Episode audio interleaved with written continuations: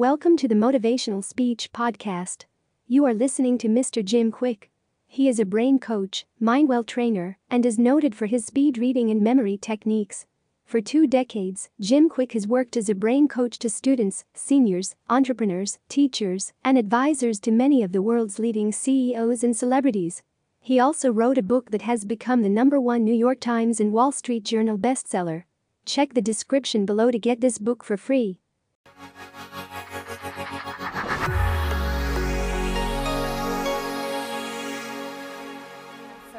A lot of science shows us that foods can induce anxiety, they can actually create anxiety, and they're called anxiogenic foods or substances, and they're proven to actually cause anxiety immediately. So, as soon as we put them in our mouth, it triggers off our neurotransmitters in a negative way, they're neurotoxins, and it increases our stress levels, and our nervous system gets fired up and creates like a flight or fight response.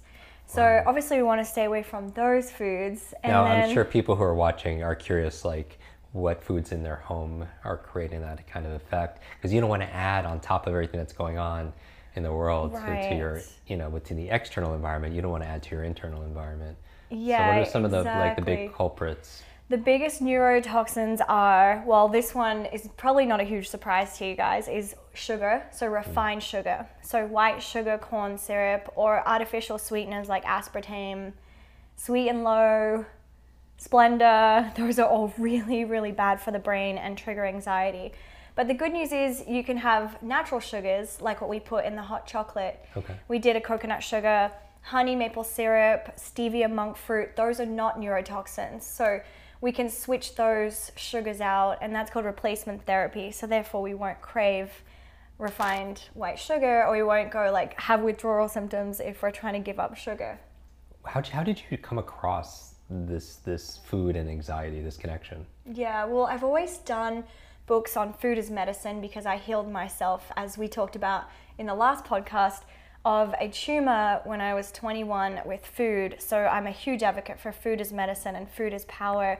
And I really believe that food does create our chemistry in our body and our brain chemistry. And so my I was talking to my publisher and they're like, "Well, what do you want to write about next?" And I have been wanting to write about food and mood and food connected to depression and anxiety for many years. So I was like, "You know what? This is the time to do it." And now because of this year during the pandemic, anxiety stats have gone so crazy. Yeah. And the, the stats are showing that one in three people have anxiety, like severe anxiety. So I really dove into the researchers and the science behind it. And more than any other health subject on earth, there is more evidence that shows that food can help reduce anxiety than any other health issue, more than cancer or psoriasis or acne or any other health issue. It all shows that food really does support our mood and our mental health. Welcome to the Motivational Speech Podcast. You are listening to Mr. Jim Kwik. He is a brain coach, mindwell trainer, and is noted for his speed reading and memory techniques.